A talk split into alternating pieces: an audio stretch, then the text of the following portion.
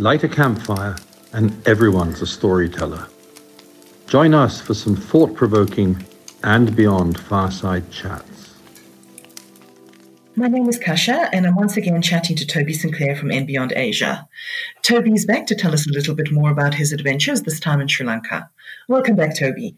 Thank you very much for having me back. It's rather brave of you. It's an absolute pleasure to talk to you. We've had a lot of fun hearing a lot about your adventures in, in India and in Nepal. And now it's time to move on to another country and find out a little bit about Sri Lanka. Toby, your first visit to Sri Lanka was in 1980. How did you end up there? What what took you there and and tell us a little bit about it. I went there on holiday in August 1980, 40 years ago. It's quite a frightening thought. A friend of mine, Dieter Plage, with whom I had lived in Kathmandu uh, when I first went to work for Tiger Tops, was a filmmaker. And after he had made his some film on tigers and a film on uh, leopards in uh, India, he moved down to Sri Lanka to do part of a film on elephants. And I, some of it was being made in Assam in India, and I'd helped him get permits for that. Then he had gone down to Sri Lanka to do the other half, and there was a translocation of elephants in 1980 with someone called Ian Hofmeyer, who was a head vet from Namibia, actually. I went down there to stay with him, see what he was doing, and he had moved on from the elephant film by that stage and was filming white-bellied sea eagles. There's a park called Gal Oya, not often visited in those days. So I went to Patu National Park. I went to Gal Oya, spent a week or so with um, Dieter. And I traveled mm-hmm. elsewhere on the island looking at what my son used to refer to as broken stones, yeah. and I call very distinguished archaeological sites, and was learning. I just got to know the island.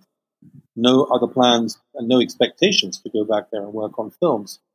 And I didn't revisit the island very often. I think I went once between 1980 and 1995, so over a 15 year period when I went down to join a colleague of mine who was producing a series about the natural history of South Asia called Land of the Tiger.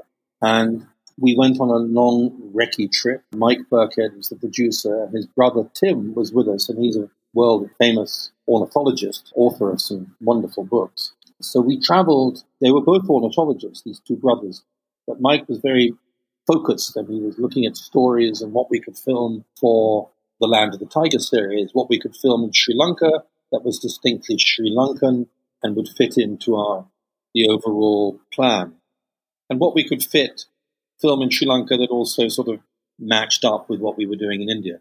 So inevitably, part of it was elephants, where we could film elephants, and we went to see a friend of mine who was making a film called The Temple Troop about monkeys, about uh, toque macaques in Polonnaruwa. We didn't, in the end, film toque macaques for Land of the Tiger, but we did film elephants.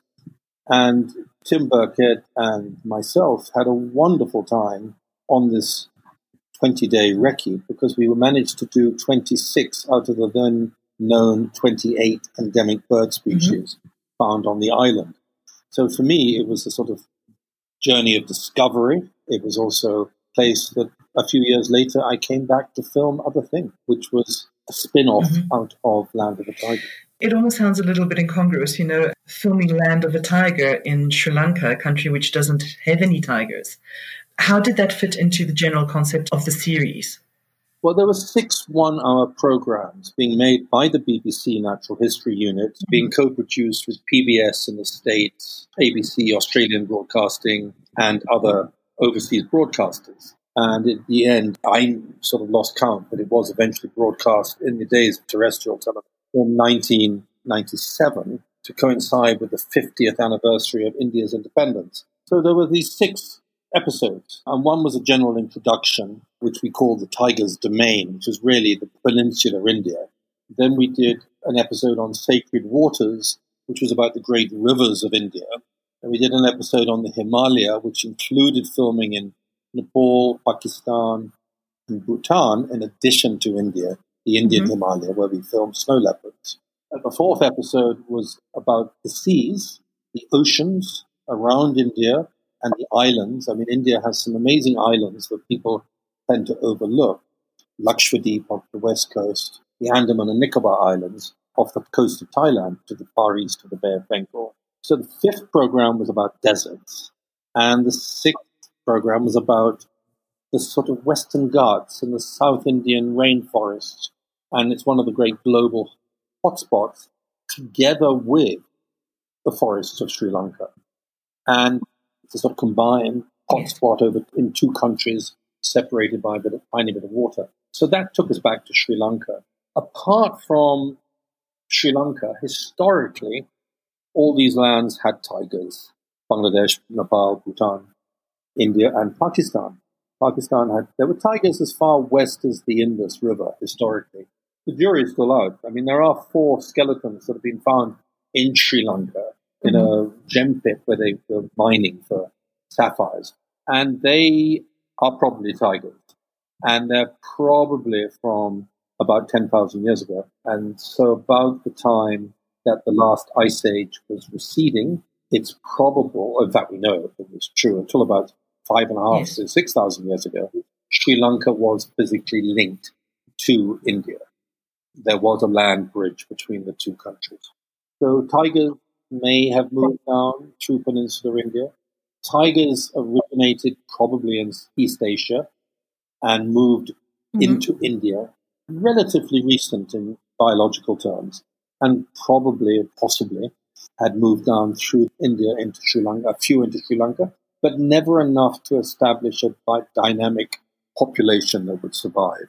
So, stretching it a bit, the whole of the Indian subcontinent, and this program mm-hmm. was to celebrate India's 50 years of independence.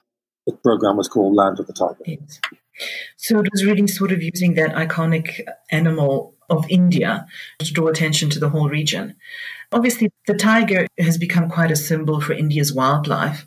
In a way, it's kind of called attention to other species that do actually live in India. Do you find that there's a lot of awareness in general about wildlife in Sri Lanka and the species that occur there? Or is it perhaps not quite as well known as India? It's not as well known on a global basis, but locally, there is a lot of awareness. And they are very proud that the dominant predator in Sri Lanka, if we exclude man and the damage that man does to the environment, the dominant predator is the leopard. It's got a very wide spread mm-hmm. leopard population. There are leopards in the dry scrub areas, there are leopards in the hill country, there are leopards in forest areas, there are leopards up in the hill country, up to about eight, seven and a half to eight thousand feet. And they were more widespread. Sri Lanka is a country with about 22 million people. It's not very large, it's about the size of Tasmania. It has an amazing range of habitats from arid zone, sort of near desert like conditions, but in small patches, to wet tropical rainforests. It has montane cloud forests, it has scrub forest, it has sand forests in patches in Wilpattu National Park, rather similar to what you have in northern Pindar in fact, in a very small, isolated area. Mm-hmm. It has wetlands, it has coasts, it has seas, it has reefs. This tiny space has quite a variety of landscapes. And in those landscapes, it has a variety of animals. So the big animals of elephants and leopards are the ones that are the, put on the t-shirts and on the posters and front of travel brochures. But there is an awful lot more in Sri Lanka. I have been lucky enough to see and love mm. going out looking for nocturnal animals in Sri Lanka. Lorises, there's an endemic race of slender loris in Sri Lanka, which is a proto-simian early primitive primate, not unlike a bush baby from Africa. There are fishing cats, which are found throughout South Asia. There are the smallest of the world's wild cats which are the rusty spotted cats, which I used to see a lot of when I was filming leopards in Yala National Park in 2000, 2001. And we would drive out of the park after dark, and we would often see these little cats beside the road. But they also live in villages in Sri Lanka, mm-hmm. in the, in the thatch of village houses. we have martens, civets. Mm-hmm. So we have some very interesting small nocturnal mammals, otters. You don't see otters very often though. And I love that side of Sri Lanka's wildlife. And then we have primates. We have endemic primates in Sri Lanka, including the toque macaque, which has been studied at Polonnaruwa mm-hmm. for over 40 years by the Smithsonian. Same scientist and his team of helpers. The team has changed, but the scientist hasn't. Uh, Dr. Wolfgang Dittus. And he, over the last 25 years, has kept on popping up in my life, as I will explain in a moment. And then you have a purple faced leaf monkey or a langur, which has different morphs, which is an endemic species, but even within the a small island has different morphs. So in the lowland area, mm-hmm. You have them looks much more like a, normal langur, but in the highlands they're very furry and bushy, and they're referred locally as bear monkeys. We have the loris, we have this purple-faced leaf monkey in different morphs, and we have the toque macaque. So with these endemic primates, it's another reason why I find Sri Lanka so interesting and varied. And then in terms of amphibians and herbs, it's second only in amphibian diversity and butterfly diversity to Costa Rica. And that's often overlooked by people. I mean, Sri Lanka has an amazing diversity. Mm-hmm. In birds, we now consider the not the 26 endemic bird species that I was looking at 25 years ago, but we then now thought 35 endemic bird species, including two species that have been discovered in the last 15 years, which were not in the old books. So there's still stuff to find out, there's still stuff to discover, and it's a country, as I said, with 22 million people. Yeah. But uh, about 29% of the country is protected either as wildlife reserves or national parks or an area which is even stricter called a strict nature reserve or forest department, some of which is worked timbered for timber, but it's close to 30%. And the country has an ambition to reforest another 4 to 5%, try and bring it up to 34 to 35% of the land cover. And that's a pretty remarkable ambition for a tiny place with a growing human population. Absolutely. Well, it certainly sounds like there's an absolutely incredible diversity of wildlife and a lot of really unexpected species and species that are still sort of being discovered and, and found out about. Yes, I mean, every year I read about a new skink or a new, not so often frog species, but uh, little critters. Taxonomists find something and then they say, no, the ones in this valley are actually different from the ones in the other the valley behind, across that mountain. So you have the splitters and the lumpers in both bird taxonomy and amphibian tax, taxonomy. But I do find it fascinating. And of course, genetics is making a huge difference. Not something I understand, but I respect and take the word of the scientists. If they say, no, this is genetically different from a similar looking creature which is found the other side of that mountain. I think what we've realized that in tropical mm-hmm. countries, the speciation of small species in small areas is very distinct. And in the past, so much of our what we know about animals has been based on 19th century or early 20th century collectors. And we know a lot more now. And we have new tools in the form of DNA readings. So, new data, new species. So, Sri Lanka has great wealth in terms of its biodiversity. But making films, which took me mm-hmm. back to Sri Lanka, first with Land of the Tiger, and then I went back to film elephants for a BBC one hour program called The Last Tusker. And that was when I got completely involved in the same way as I do in India. We have a story, mm-hmm. we find the story, I go in, help do the research, find the scientists, find locations, find, get the permissions, and do the, handle the logistics. So we made a program called The Last Tusker for BBC and Animal Planet that went and was released in 2001. So actually, we did start working on that in 1999. Mm-hmm. While I was there, I met someone who became a very good friend, Jahan Kumara, and is now, in fact, part of our beyond team, the director of our Sri Lankan operations. sure. He is a businessman, but he had been studying leopards in Yala National Park from the late 90s, along with two other people. Mm-hmm. And they used to go and spend about six to eight days every month there. I think partly their businesses were doing reasonably well, but they weren't so doing so well that they had to be in Colombo all the time. So they did this for years. Every month they would go and spend this period of time. Mm-hmm. So their monitoring of Yala and their get their knowledge base that they built up was phenomenal, and and no science had been done in that park other than a Smithsonian survey in the late 1970s. So working with these people, we went and said, well, maybe there's a story. We can go and film leopards in Yala. Mm-hmm. So we got a commission from the BBC, and it was co-produced with PBS in the States to make a film but it was really difficult to get the leopard behavior, the sequences. We got shots, we saw leopards crossing a road, we saw leopards in the distance on a rock, but we weren't getting things happening. The producer started panicking, which meant that I panicked because my job was on the line. And somehow, along, probably on a boozy evening, we decided around a campfire, mm-hmm. we decided that perhaps we should put the cameraman in the story. So here's this cameraman coming out to Sri Lanka to film leopards.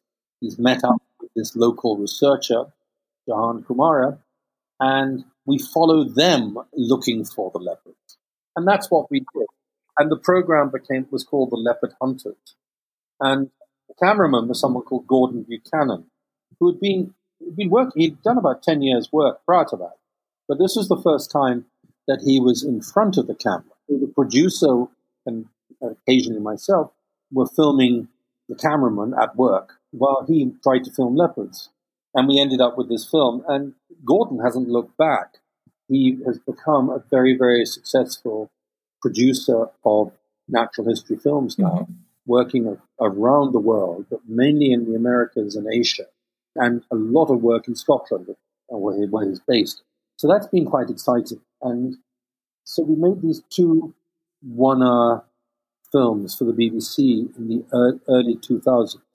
And from the Leopard film, I worked with these colleagues, Jahan and a couple of other friends, and I edited and put together a book called mm-hmm. For the Leopard. It was a tribute to Sri Lanka's leopards.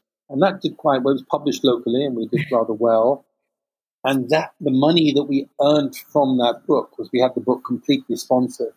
So 100% of the income from the book went to form a trust called the Leopard Trust, which still exists and with which and beyond works today in Sri mm-hmm. Lanka on various projects. So, as with so many little accidents that happened 20 years ago or more, suddenly they become part of your mainstream life. And the leopard, one-off mm-hmm. leopard film has continued to resonate through the next 20 years with the work of the Leopard Trust and other things that I've been involved with. That's an amazing legacy to leave behind. Well, I can't claim any real responsibility for it. I've just been a part, party to it. And these things are all mm. collective and team efforts. And it's just a privilege mm. to be involved. It is amazing. But as you say, it's an example of serendipity, everything coming together at the right time. Yes. And then, I mean, another echo of the past, in a sense, was uh, 2001 there was a series called Life of Mammals, presented by David Attenborough, for which I'd done mm-hmm. seven different shoots in India. The producer decided that he really wanted to go down and film toque macaques, where this is a different producer, where he had filmed the Temple Troop when I met him in 1995 on the Recce. And so David went down there and filmed at Polonnaruwa. It was just a five day shoot, which was a wonderful privilege to work with a great man. And, and then 10 years after that, we managed to get a commission. My my friend got a commission from Disney to make a feature film, a wildlife feature film around these macaques. And we originally we thought we'd do a real life jungle book, making a remake of Jungle Book, partly in India, partly in Sri Lanka. And then Disney decided to remake the cartoon version of Jungle Book, which they did about five years ago, I suppose. So the Disney Nature weren't in a position, weren't going to get the funding to make a wildlife documentary. So we concentrated on the macaque, which included bears and leopards and elephants. But it was a story about these troops of monkeys, of macaques, that lived within the ancient 800 to 1,000 year old ruins of Polonnaruwa. Came a Disney feature film called Monkey Kingdom, which was mm-hmm. released mm-hmm. in 3,000 cinemas across the United States in 2016. And that was a completely different experience from what I'd done earlier. Mm. It must have been a very different process to do a feature film rather than documentary. Well, it was still a documentary. What the difference really was was the luxury we had mm-hmm. of a Disney budget. When you make a film for television, your budgets in the old days they were actually quite generous. Uh, are in reality today a fraction of that. In real terms, it's more like a quarter to a third. But suddenly to be able to have a Disney budget to make a feature film.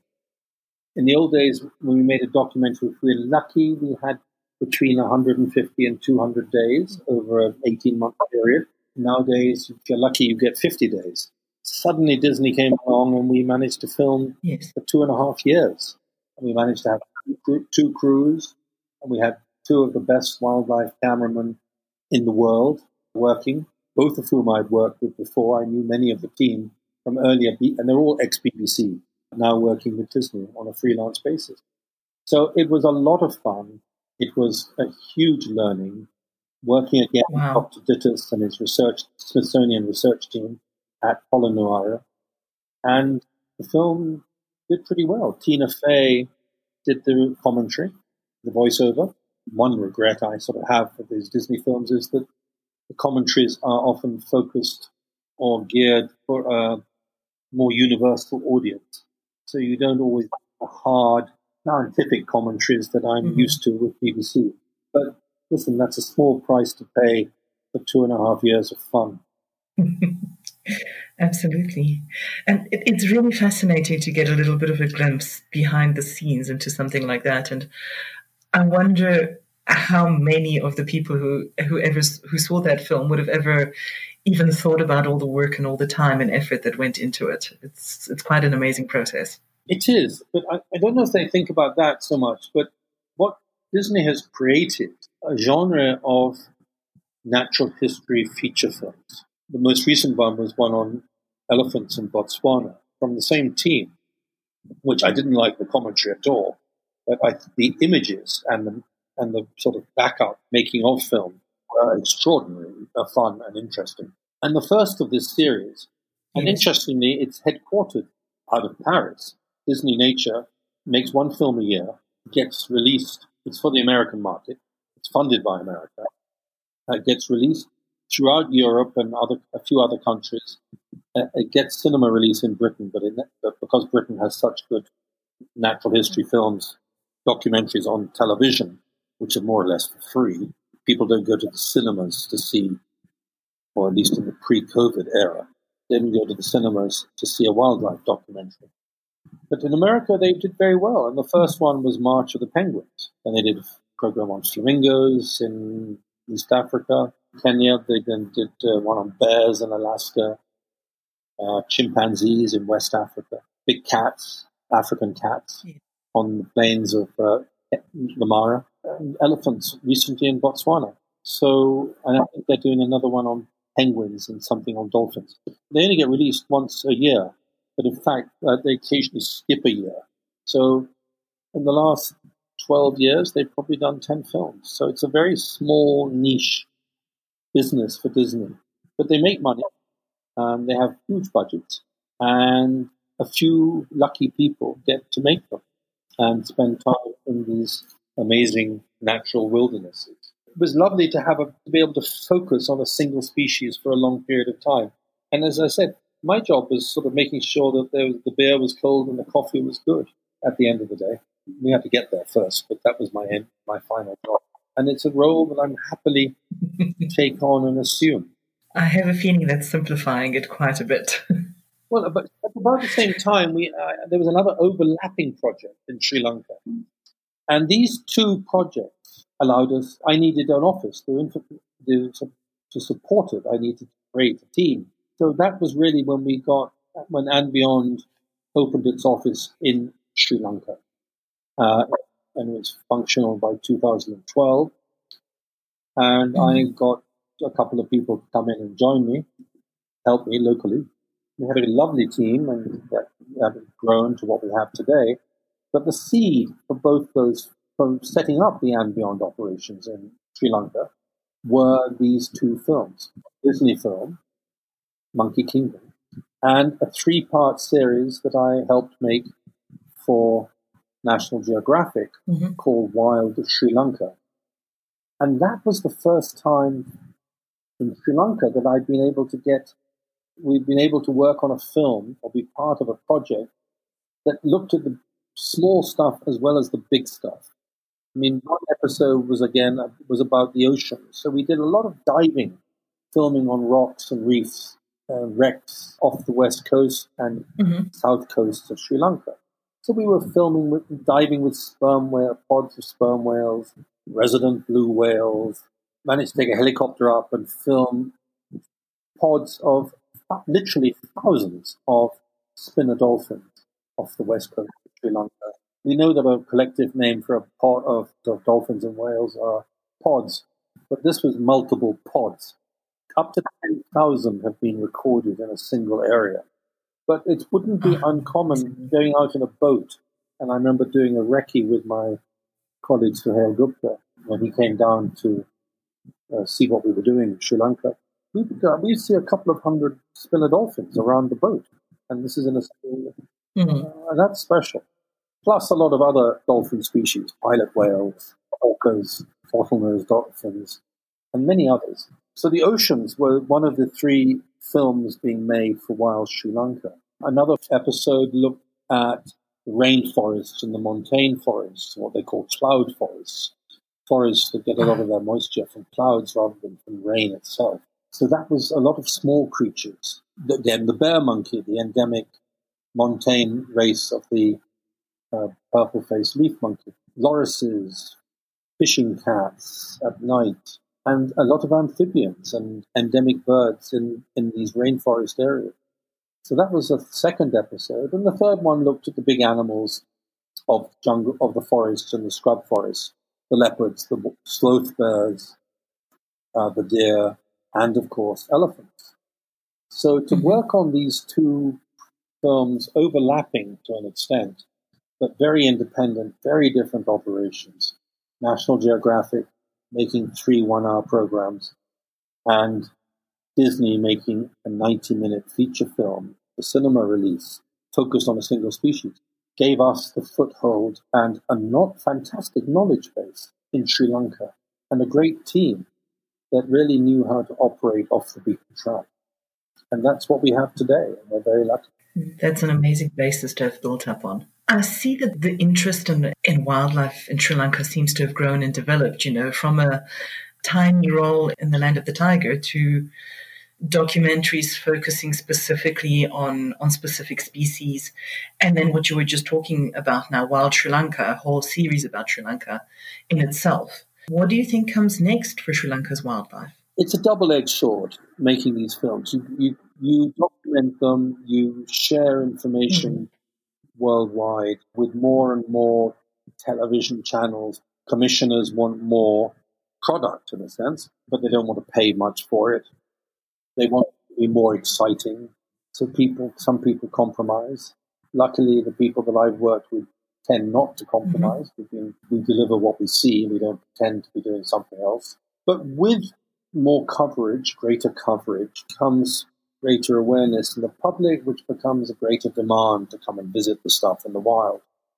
So that more pressure, tourism pressure onto places.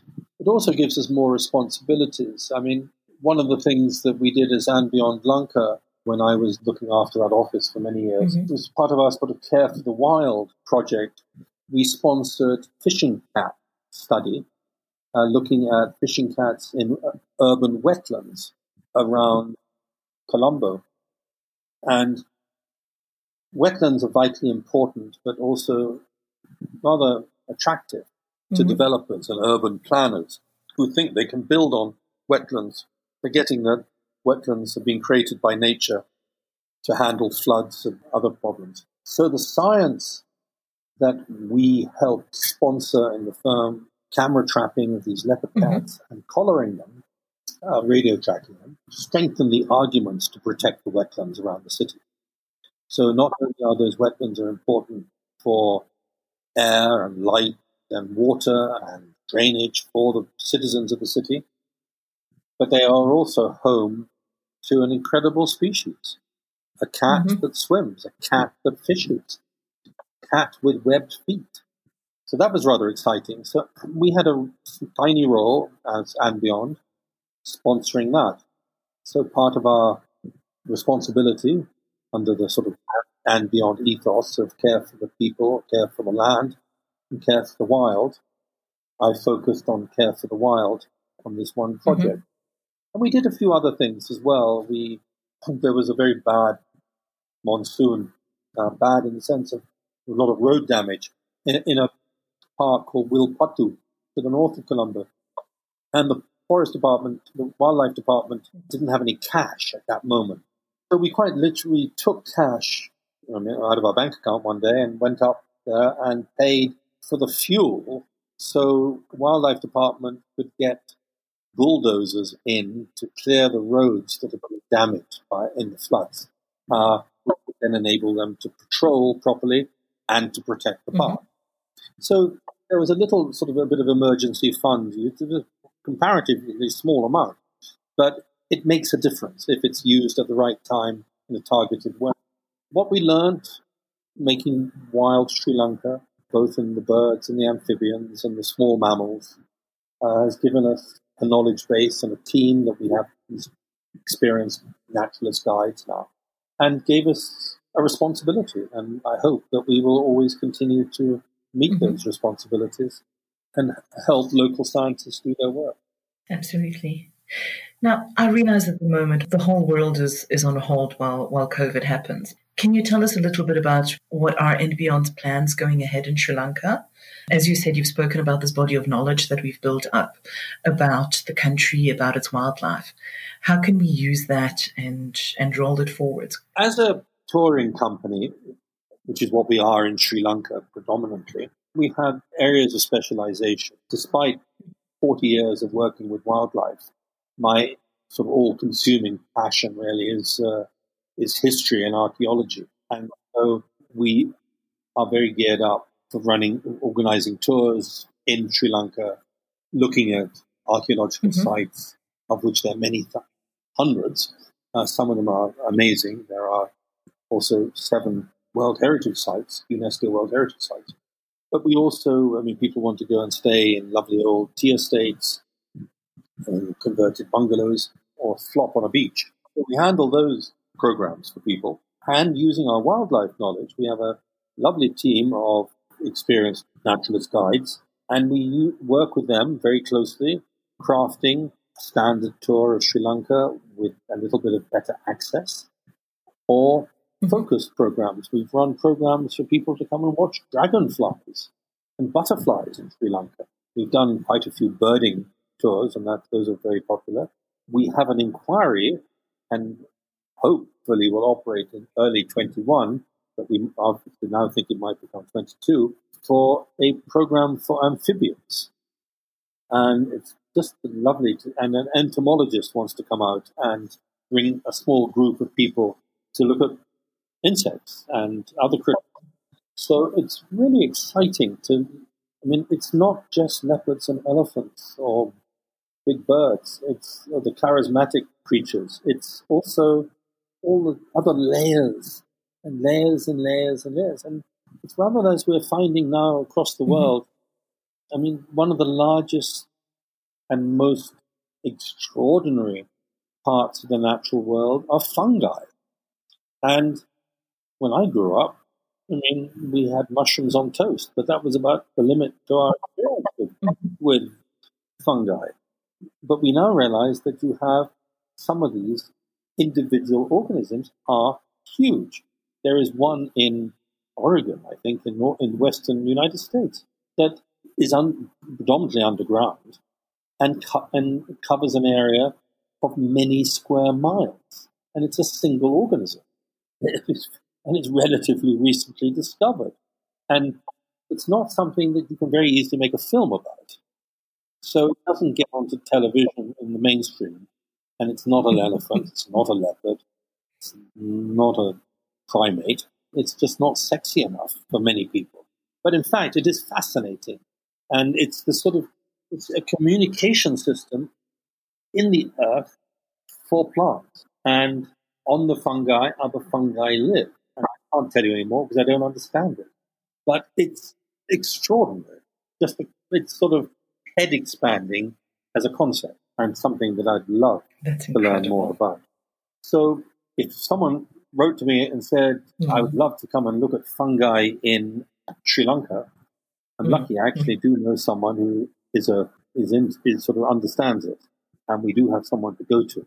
And but how we would construct it, I can't tell you today, but I'm confident that we would be able to put something together. What are and beyond's plan? So I mean, at the moment we are predominantly a touring company across South Asia.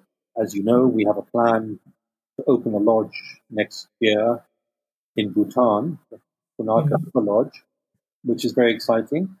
And my colleagues and I have been looking at various places in Sri Lanka, and we've had some plans. And our Simon Naylor from our conservation manager from Phinda has been our Mark Wheeler, our managing director, now based in the UK. Suhail Gupta, my colleague and managing director for South Asia, myself and our Sri Lankan team, including Jahan Kumara. We have been looking at ideas, looking at places, looking at possibilities, and we definitely hope to work closely with both the wildlife departments mm. and the forest departments and develop a quality lodge experience in Sri Lanka, which will be part of a project to put something back into the Sri Lankan landscape, caring for the wild, caring for the land, and caring for the people. And we believe yes. responsible tourism would work in Sri Lanka, and it, it is overdue for a, a, there are a few small local examples. We believe we can knock it up a couple of notches and do it well and do something that benefits the country. It certainly sounds as though Sri Lanka is the ideal place for the and beyond model. There's certainly a lot of potential.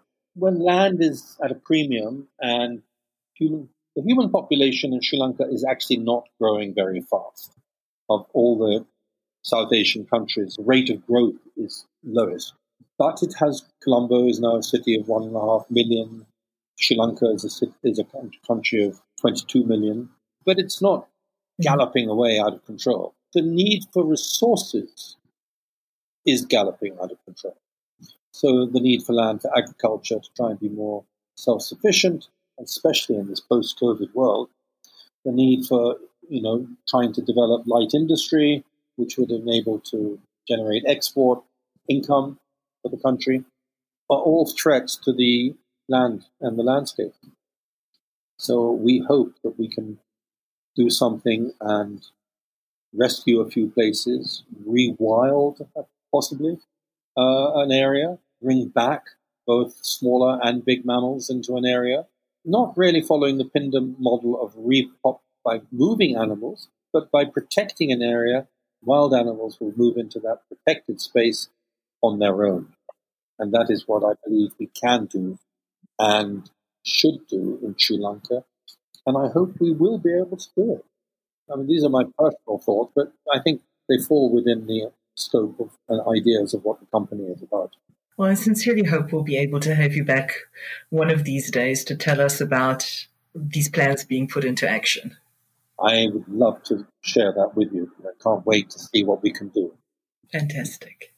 Thank you, Toby. You really you've painted an absolutely vivid and beautiful picture of Sri Lanka, and you've certainly inspired me to go and visit. So, thank you very much for your time, as usual. Please be with us. Come and join us. Thank you for listening to Leave Our World a Better Place. Don't forget to subscribe to make sure that you never miss an episode. If you'd like to find out more about And Beyond, please log on to our website at andbeyond.com.